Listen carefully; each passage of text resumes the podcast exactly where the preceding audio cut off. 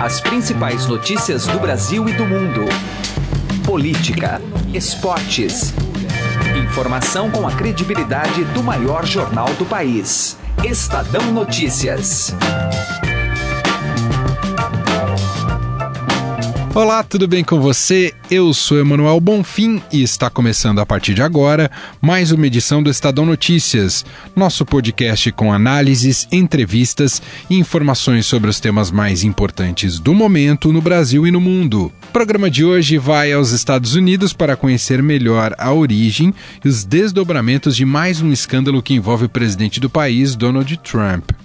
A atriz de filmes pornográficos Stormy Daniels quer agora falar abertamente e apresentar mais detalhes sobre o affair que teria tido com o magnata entre 2006 e 2007. Isso incluiria mensagens de texto, vídeos e fotos. As novas revelações dependem, no entanto, de uma liberação judicial, já que ela foi paga pelo advogado de Trump para ficar em silêncio. A nova cartada, conta pra gente a correspondente do Estadão nos Estados Unidos, Cláudia Trevisan, é que ela quer devolver os 130 mil dólares que recebeu ao assinar o acordo de confidencialidade. O caso pode não só mexer com os índices de popularidade do presidente, como pode ainda render uma investigação eleitoral diante da suspeita de que o dinheiro pago à atriz tenha saído da campanha de Trump. Portanto, seria irregular. Confira ainda nesta edição do Estadão Notícias uma entrevista com o cientista político Humberto Dantas. Ele coordenou um levantamento inédito que mostra o nível de transparência dos partidos. E o resultado é desolador. A sigla mais transparente recebeu uma nota de 2,5, num total de 10.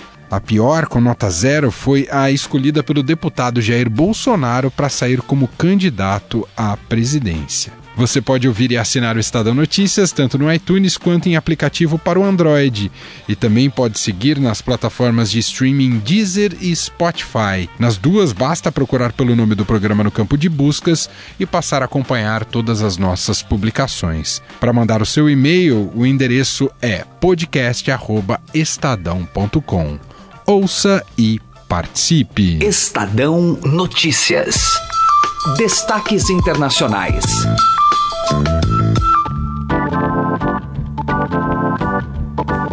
Nós vamos agora aos Estados Unidos conversar com a correspondente do Estadão por lá, Cláudia Trevisan.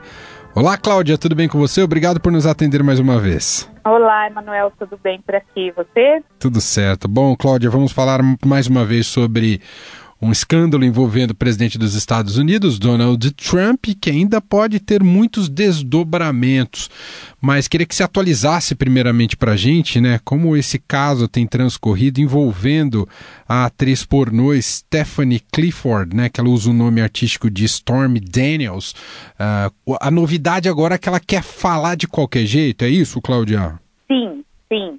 Ah, ela assinou com, o, em 2016 duas semanas antes da eleição presidencial, ela assinou um contrato de confidencialidade com o advogado do Trump e recebeu um pagamento de 130 mil dólares sobre, com o compromisso de que ela não falaria sobre o relacionamento que ela teve com Trump. Agora, ela quer quebrar esse acordo de confidencialidade e ter liberdade para falar. Na semana passada, ela entrou na justiça pedindo a anulação do acordo com o argumento de que o presidente Trump não assinou o documento. O documento só foi assinado pelo seu advogado.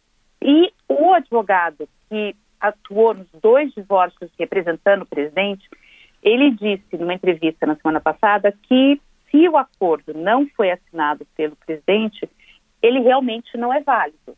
Se ela conseguir provar isso, conseguir anular o acordo, ela vai ter liberdade para falar. E hoje ela fez uma jogada que meio colocou o presidente, deu um checkmate no Trump. Ela propôs devolver os 130 mil dólares que ela recebeu em 2016 e anular o acordo de confidencialidade. E ela deu até um prazo de até amanhã para o advogado do Trump se manifestar sobre isso.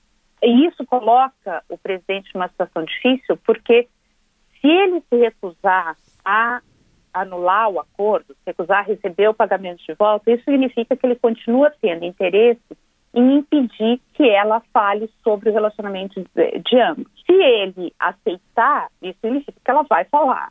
E na proposta que ela apresentou hoje, ela diz que quer ter liberdade para revelar mensagens de texto, vídeos e fotografias relativos ao relacionamento que ela teve com Trump em 2006.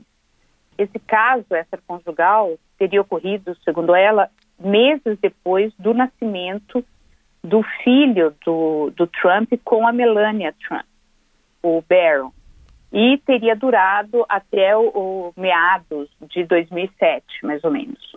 E, e, até o momento, Cláudia, o Trump tem tratado isso apenas com o seu corpo jurídico ou ele tem se manifestado, seja Twitter, entrevistas? Como é que ele Não, tem conduzido? Ele nunca se manifestou.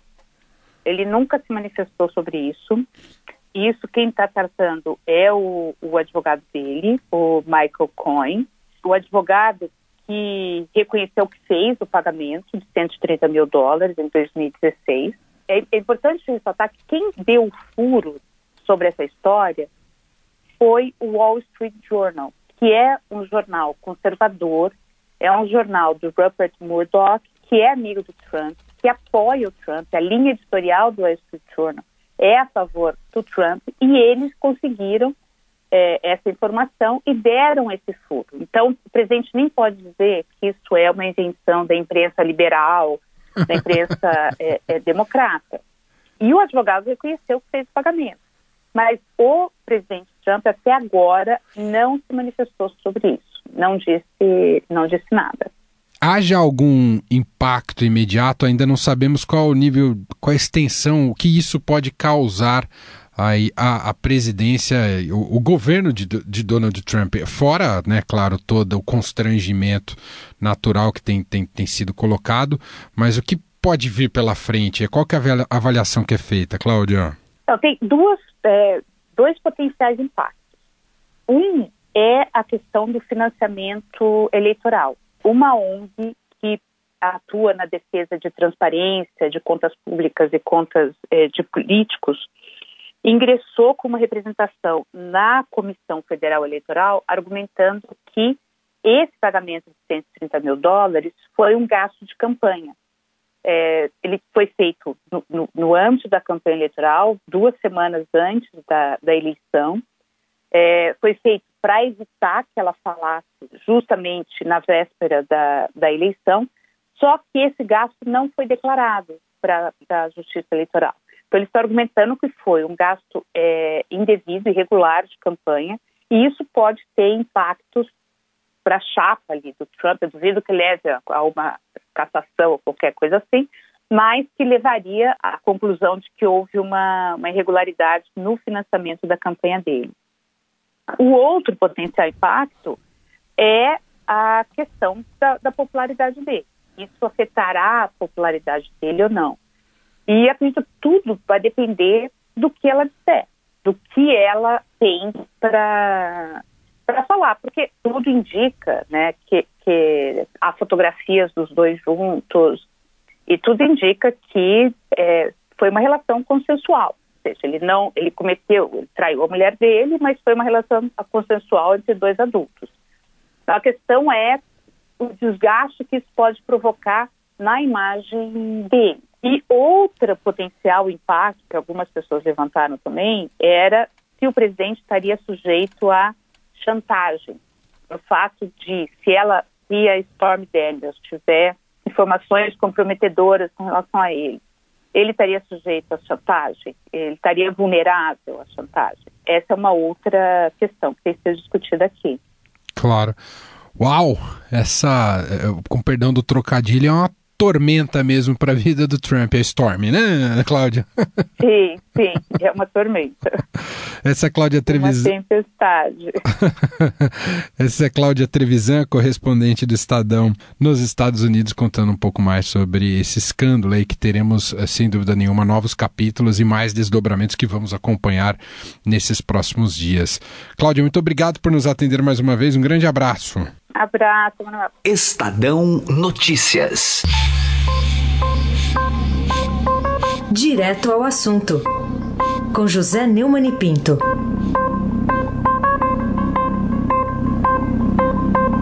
O indefectível Carlos Marum, secretário de governo do Temer, falou na Assembleia Legislativa de São Paulo, num encontro de municípios, que o, o, inquérito dos portos, em particular o Porto de Santos, envolvendo a Rodrimar e o seu chefão, é, é um desperdício de dinheiro público.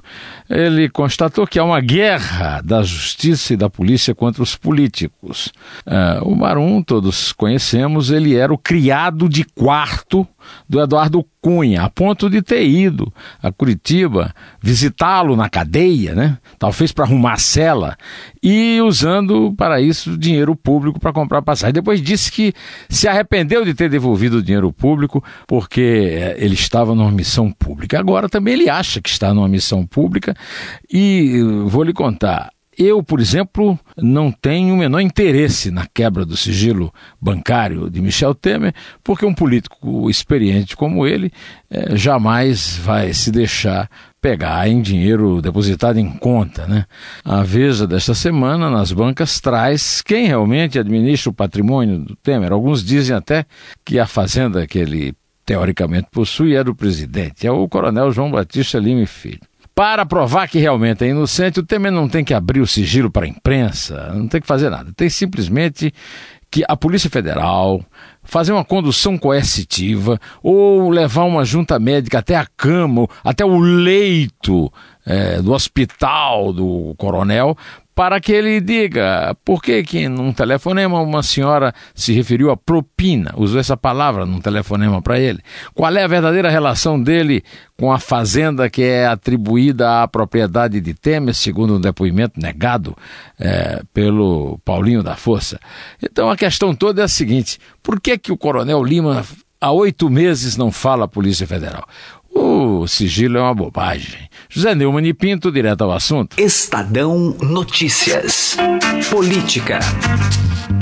Nosso contato agora é com o cientista político Humberto Dantas, porque vamos falar sobre um levantamento que foi coordenado, inclusive por ele, junto ao movimento Transparência Partidária, como o próprio nome já diz, é um ranking da transparência partidária. E, caro ouvinte, o resultado é desanimador e o Dantas vai explicar mais para a gente. Primeiro, deixa eu colocar ele aqui na conversa. Olá, Humberto Dantas, obrigado por nos atender, tudo bem? Olha, eu que agradeço, é sempre uma satisfação.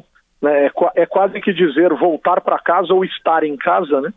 Então é uma alegria muito grande falar contigo, Manuel. E um, e um grande abraço aos nossos ouvintes. Legal, Dantas. Bom, em primeiro lugar, gostaria que você explique como é um levantamento inédito, qual é o objetivo desse ranking, o que, que vocês quiseram mapear, Dantas?